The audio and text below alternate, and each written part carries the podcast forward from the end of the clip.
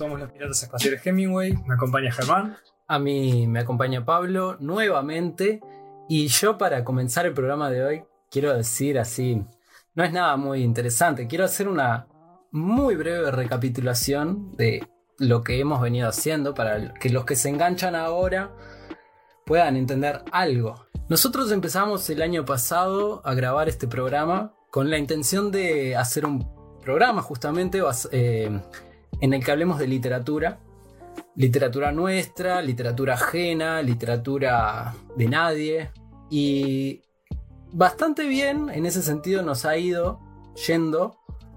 Pero incluso nosotros, por ser seres caóticos y sumamente tontos, vamos agregando cosas que realmente pueden ser divertidas para algunos, pueden ser un embole para otros.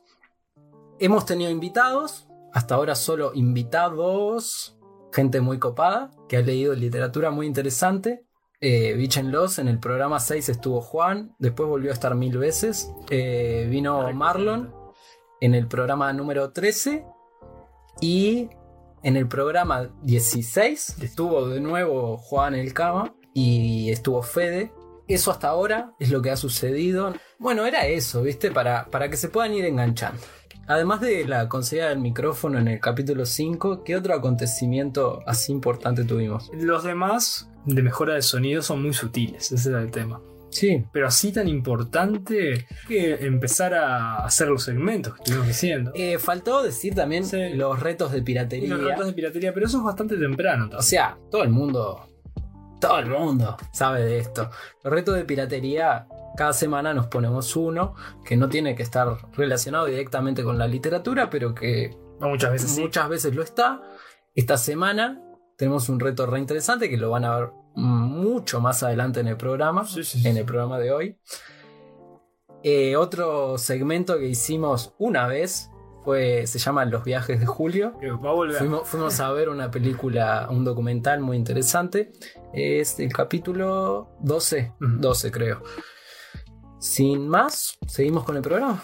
¿Te parece si arrancamos leyendo algo para romper el hielo y eso? Me parece que vos, que vos arranques. Voy a, voy a hacer algo que no he hecho hasta ahora, que es tomar eh, una parte del- de un borrador de una novela y leer un fragmento para ver cómo se sostiene a sí misma. Esto me está llevando un, un tiempo de corrección muy largo.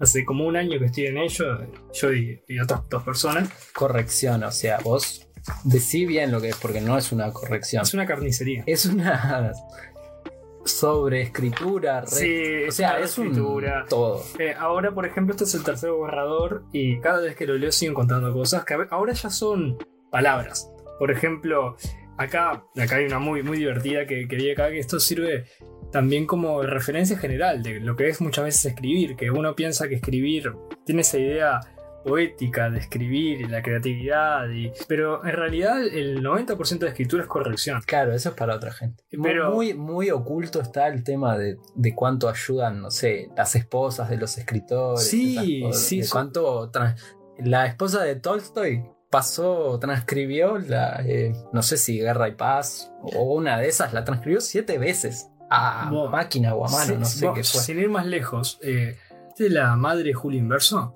que yo te conté, Sí, sí, que fue mi alumna, ella le hacía toda la corrección de los libros del hijo. Así que las madres. No, no, claro, a mí me consta que hizo la compilación de uno. Hizo pero- la compilación de uno, hizo la corrección de los libros. De- Y eso- y- sean importantes. Y mira, si Luis Bravo está escuchando esto, sos un garca que te llevas todo el crédito. las mujeres eh, Están detrás de todo. la y adelante y adentro y afuera. Sí, en todos los sentidos. Bueno, acá justamente estaba leyendo así de rebote y vi hacía una corrección, parecía ofendida y yo lo taché, puse ofendida. O sea, justificate echar el renglón entero por sacar una palabra. Perfecto. A ese, a ese punto estamos, ¿no? Y, y bueno, yo era medio al azar, voy a elegir una, una parte y voy a leerla. No, no va a tener mucho contexto, pero vamos a ver si se sostiene por sí sola. Bueno, esto, es más largo de lo, lo acostumbrado. Empecé a escribir su número, pero paré de golpe, haciendo una mueca y rechistando. No podría ser tan ansioso y ridículo, eso estar esperando una llamada, una excusa, un mensaje de mejor lo dejamos para otro día. Eso era decadente. Entonces escuché el timbre. Sabía que era Ana. Justamente por eso pensé en no contestar enseguida, para hacerme el interesante. Pero concluí lo evidente. Tal vez el considerado fuese más importante. Me puse de pie en un salto, toqué el botón rojo del portero y abrí la puerta de la calle. Me quedé estático. Sabía que Ana tardaría algo así como 46 segundos, unos 72 pasos en subir todas las escaleras, un poco menos por el ascensor. Pero me parecía que tardaba más de lo que esperaba. Entonces la sentí golpear. Y casi a correr mi mano al pestillo, pero me detuve. Contestar tan rápido no sería nada interesante. Sin embargo, no me pude resistir al segundo llamado y abrí la puerta sin estar preparado para verla. De haber sabido que estaba empapada habría tardado menos, aunque pensándolo bien... Tardaste, dijo. Yo contesté levantando la vista de la transparencia de su blusa y luego rascándome la cabeza. Estaba haciéndome interesante, dije. Ana rió, dio medio paso y me besó casi sin tocarme. Intentá que la próxima vez que lo hagas no llueva. Desviar mi mirada de ella, de cómo se veía, era difícil, pero tuve que hacerlo. No podía tropezar con mis impulsos y torpezas, pero a pesar de intentarlo, durante dos o tres segundos tuve que volver a verla, sin poder resistirme. Sus pasos eran alineados, siempre cruzados con sus piernas de forma que resultaba naturalmente atractiva. No le importaba ocultar que miraba para todos lados, tal vez juzgándome por el lugar en que vivía. Le pregunté si quería una toalla para el pelo y me dijo que sí. Aproveché el momento para distraerme un poco. Cuando volví del baño estaba sentada en el sofá, de piernas cruzadas y mirando la lluvia por la ventana. Me pareció una de esas personas que no tienen muchos problemas en hacerse sentir como en casa. ¿Seguimos siendo quien deseamos ser, profesor? Su pregunta salió de la nada, y la ejecución fue extraña. La lanzó casualmente mientras terminaba de secarse el pelo y sin dejar de ver para afuera. La vi en los ojos. Compañeros de trabajo. Hablé con voz de queda. Ella lanzó una carcajada y dejó la toalla. ¿Eso es lo que querés? Claro que no, pensé, pero no lo dije. Entonces se puso de pie y me extendió la mano. Yo también me paré. Tomó mi brazo y miró para un lado y otro. Deberías mostrarme tu cuarto, dijo, cuando ya empezaba a caminar hacia él. Entonces, al mismo tiempo que caminábamos rumbo al colchón, miré su nuca, pálida, triangular, surcada por un pelo recién secado. No pude hablar, ni siquiera seguirla, a lo más profundo de ese laberinto. Lo único que hice fue perderme en la oscuridad con ella. Fin. Bien. Lo que es gracioso es que yo estaba mirando la hoja mientras lo leía y ver las correcciones que hacías Ah, en tiempo sí, sí. real. Sea, Te sale muy bien, te lo voy a decir porque a mí no me sale tan bien. El profesor se nota desde el primer capítulo, ¿no? Pero si vos sabés un, Sí. un poco más que la Pero digo, se nota desde el primer capítulo, pero eh, en este capítulo su carácter obsesivo Totalmente. está, está salado. Está, está galopante. Quiero usar la, la jerga correcta. Eh, neurótico. En algunos aspectos. Y en otros aspectos. eh, No, no, claro, neurótico siempre, pero eso es aparte. Sí, sí. Eh, estábamos hablando del tema de, bueno, no solo de mirarla a ella y tipo y de querer todo el tiempo desentrañar qué, ¿Qué le pasa? qué le pasa, qué hace, qué piensa, sino también el tema del contar los pasos, los segundos. ¿Cuánto tarda? ¿Qué piensa? ¿Qué va a decir? ¿Qué piensa la mina? Pero además al mismo tiempo es un distraído bárbaro. Sí. Eh, me perdí un segundo. ¿Cómo? ¿Por qué demoró él en abrir la puerta? Porque se estaba haciendo el cheto. Pero Y- no era que, que quería hacerse Quería hacerse el y cheto. dijo no. No, para un cacho. Mm, Es demasiado. Sí. Está lloviendo. Y ahí la abrió. Ah, y fue todo eso lo que... Fue demoró. todo eso en muy poco tiempo. Ah, bien. Eh, fue él yendo al pestillo y, y abriéndolo. Esto es un, es un capítulo suelto. de- Obviamente, avanzado. sin, el, sin lo anterior y sin lo que sigue, una historia. No es un capítulo que la historia se valga por sí misma. No, es un- claro. Es una, es una escena. es una escena. y Uno- está- uno puede está bastante bien. Uno puede tomarlo como, como un recorte. Este es el tipo de cosas que se publican, por ejemplo, en una revista, un diario, pe- pe- pensando en que se va a seguir publicando. Más bien, más bien. Pero ¿qué pasa? Cuando vos mostrás un recorte de la historia, si ese recorte tiene coherencia con el resto de la novela, debería darle al lector una imagen lo suficientemente buena sobre el personaje en todo el resto de la novela. Viste, como vos decías ahora, de, de que se notaban cosas de él. Bueno, está bien que se noten y está bueno que se sigan notando.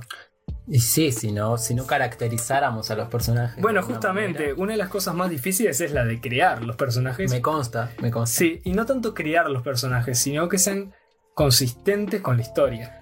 sí, sí, consigo mismo. Claro. Obvio. Claro, que no sea, por ejemplo, en el caso de este tipo, ¿no? Que no sea un tipo obsesivo a veces. Alguien cuando es obsesivo es obsesivo en la mayoría de los aspectos de su vida. Eh, si, si vos, por ejemplo, estás haciendo la descripción de un personaje y el tipo es un loco que cuenta los pasos de la gente cuando está subiendo, pero en otros aspectos es totalmente, pero totalmente desligado de, esos detalles y deja pasar muchas cosas, puede que sea una persona verdadera, pero puede también que dé la sensación al, lector de que es algo inconsistente y que por más que vos no te des cuenta cuando lo estás leyendo, te, te embola. Si yo leo a un personaje inconsistente, digo, pa, eh, esto no cierra, ¿viste?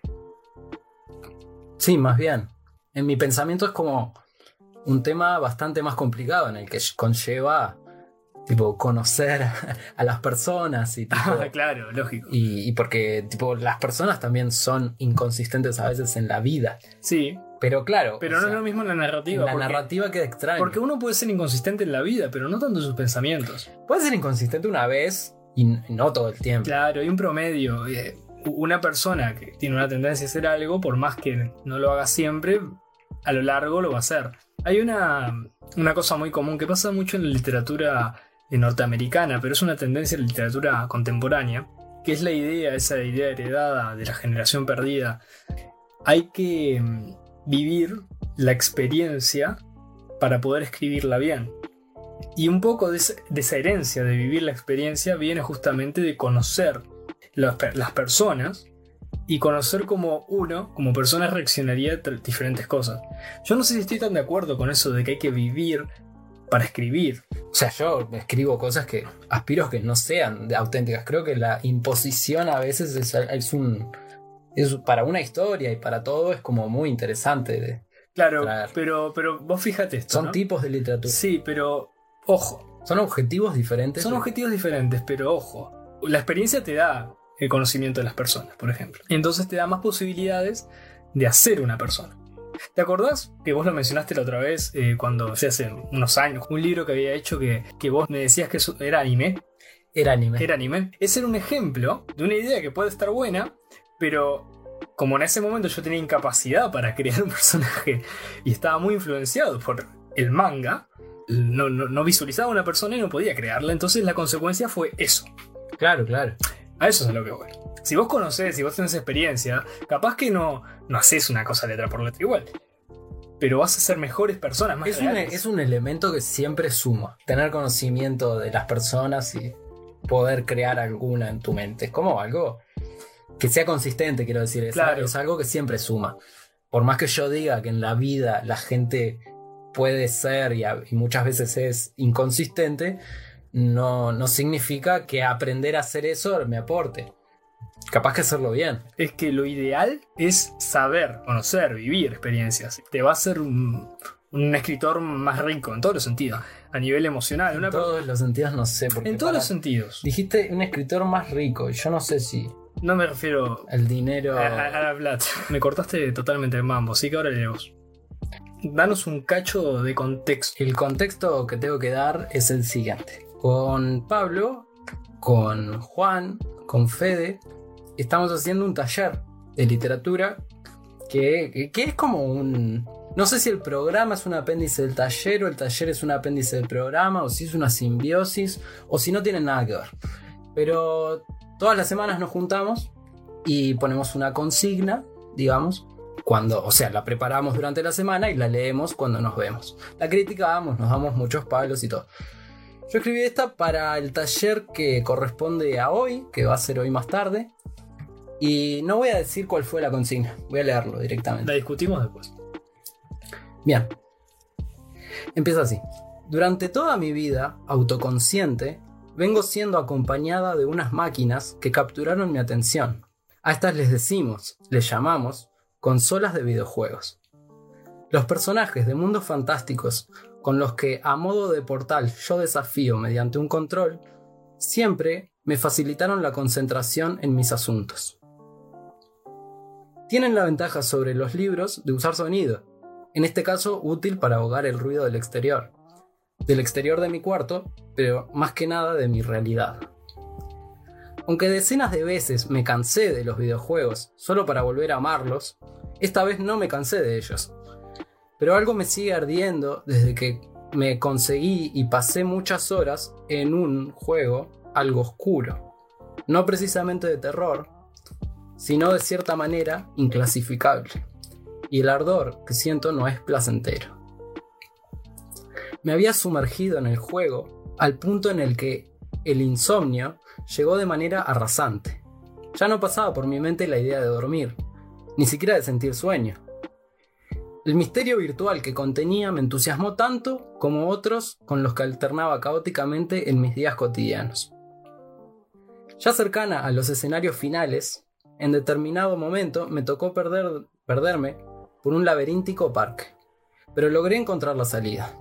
Un portón majestuoso, plateado por espejar la luz lunar, se abrió en dos hacia el interior, chirriando extensamente. Entonces fue que al tocar el botón para desplegar el inventario, me quedé pasmada por unos instantes, buscando un cuchillo que me había adueñado hasta el momento. Encontré en cambio una nota, escrita a mano con tinta negra. Leí, quizás el haber llegado hasta aquí, a recuperar lo que perdiste, solo confirmará tardíamente tu impotencia original.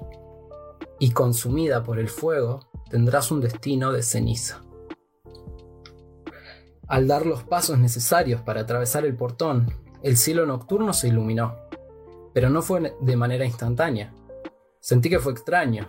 Esa distorsión en la sensación del pasaje del tiempo no es normal. Pero yo estoy en esto precisamente por estas experiencias. Escuché el ruido de un timbre y ahí mismo, al girar hacia la izquierda, en medio de la pradera extensa, vi un edificio escolar que me hizo detenerme toda, porque el edificio era peligrosamente similar al de una escuela real que está en el barrio de La Guada. Es gris, colocada incómodamente en una calle con repecho, enrejada y de puertas verdes. Pero yo no fui a esta escuela, no es el caso. La puerta estaba abierta. Me introduje y me orienté por un sonido que escuchaba. Venía del primer piso. Mientras subía las escaleras, se hizo claro que eran las voces solapadas de muchísimos niños. De alguna manera la tensión de este momento se me hizo apenas soportable. Tragué saliva. Pisé el último escalón, giré a la derecha y llegué a la puerta, la última puerta, al final de 5 metros de pasillo. Empujé la puerta y, al entrar, vi apenas un taburete, sobre el que una radio encendida producía un sonido. Entonces me acerqué a inspeccionarla. Al interactuar con el objeto, pueden visualizarse los botones de la radio para alternar frecuencias, por lo que me puse a explorarlas. Primero un ruido blanco, después el sonido de una guerra, seguido por un sonido sereno, donde se escuchan ladridos de perro a lo lejos. Después escuché, pero me salté volando, un programa de preguntas sin respuestas, uno de críticas de deporte, otros de noticias irrelevantes. Y finalmente, en la 99.3 FM, un hombre que, por lo visto, decía una especie de discurso. Aquí me detuve. El señor hablaba sobre el desarrollo de las sociedades y parecía saber algo sobre todo.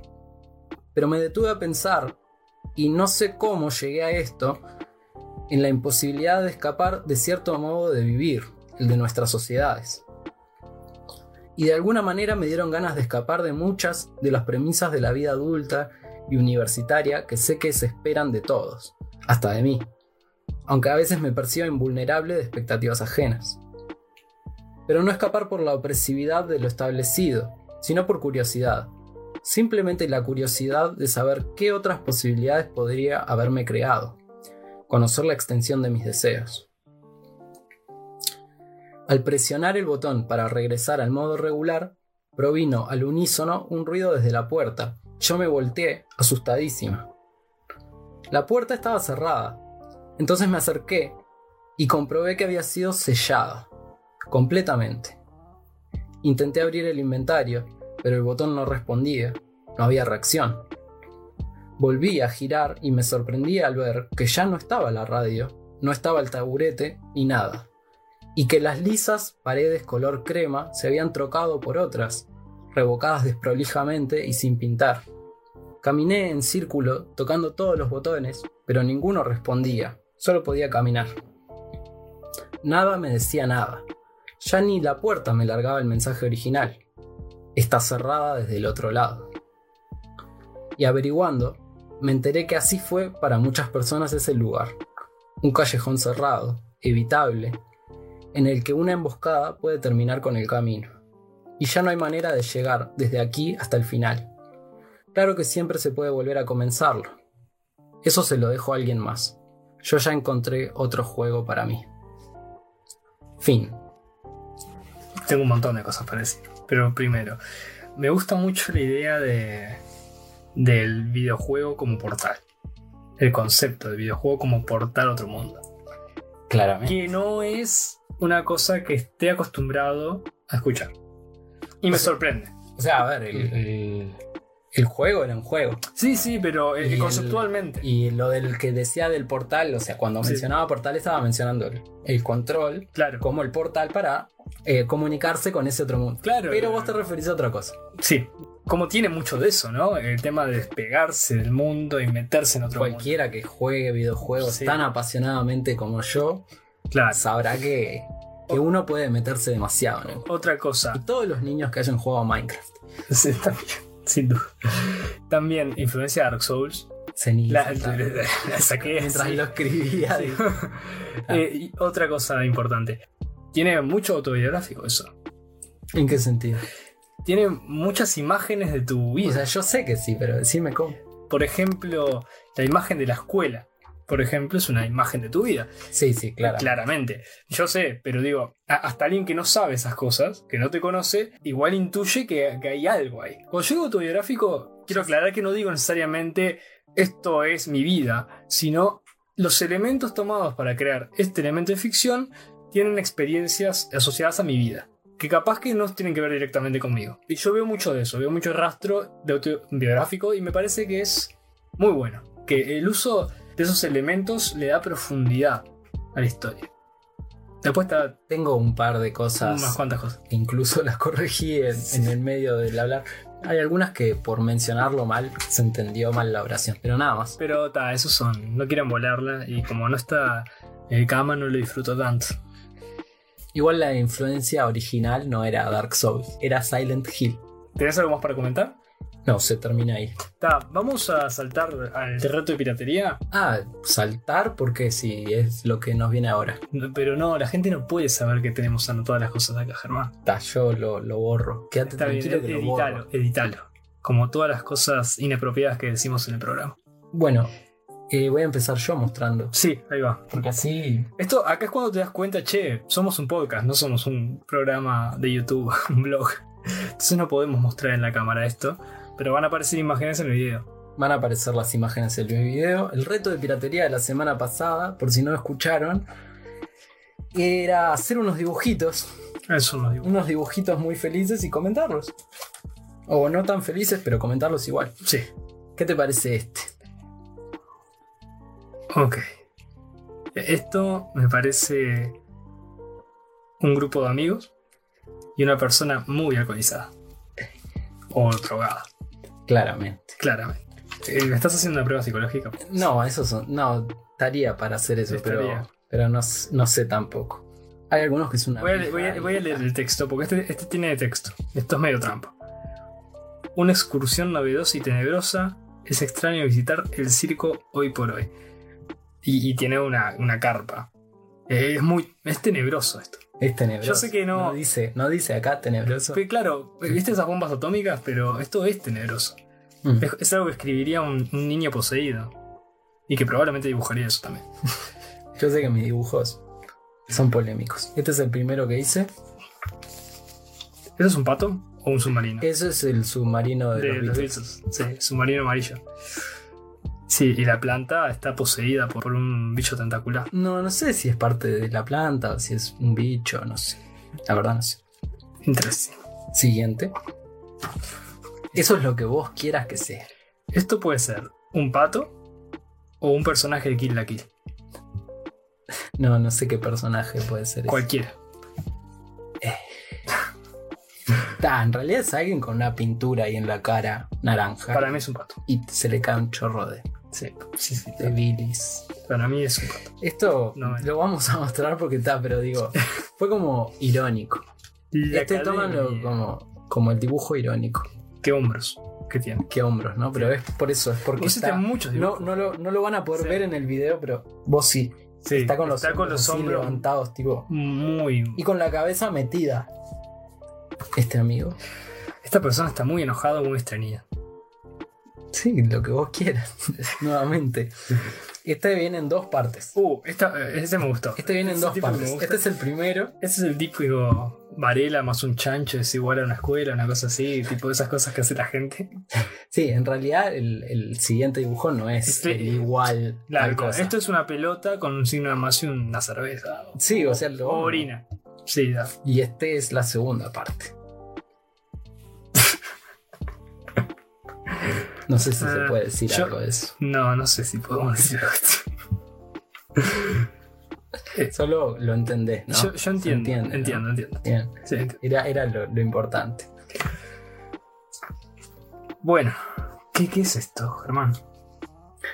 Bueno, eso es un cactus, el sol ¿Y lo otro? y lo otro no sé. ¿Qué es? ¿Qué te pasó hiciste Estos esto? tres no van a aparecer. Está bien, los baneaste, pero igual mostrame.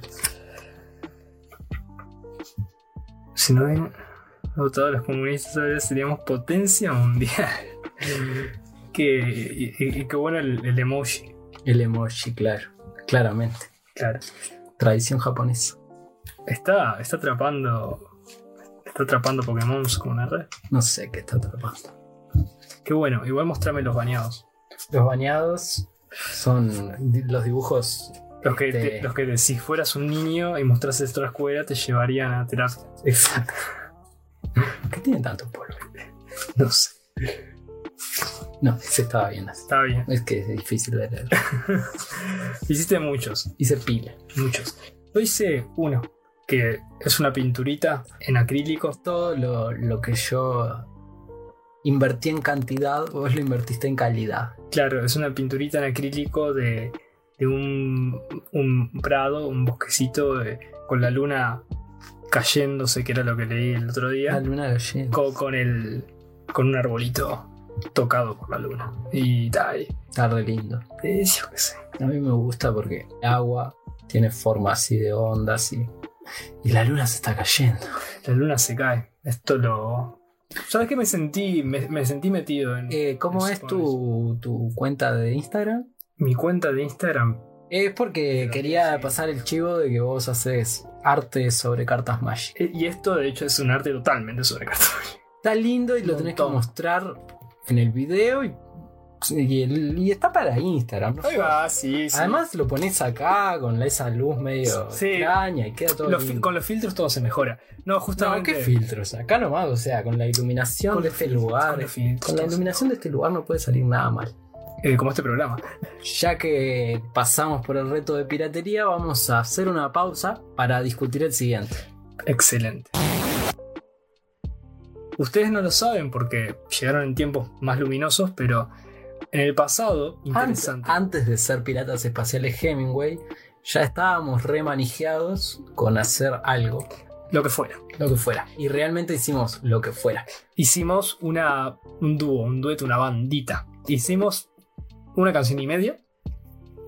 Y una de ellas fue nuestro hit absoluto llamado El salami de mi vida. Y el reto de piratería va a ser recitar el salami de mi vida en vivo. Tal vez con musicalización.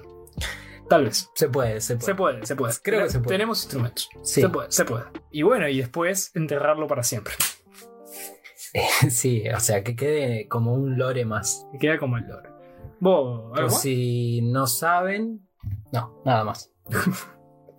Iba a decir algo, no, del lore y eso. De- está bien. Un día hacemos un capítulo de lore. No, ya, todos nuestros capítulos son lore. Entonces nos despedimos, Germán. Sabelo. Sabelo. Yo creo que sí. Esto fue Piratas Espaciales Hemingway, Gurisas Gurises. ¿Saben qué? Hoy salí a la calle con paraguas y no llovió. Así que no salgan con paraguas a la calle si está nubladito, solamente si está lloviendo mucho.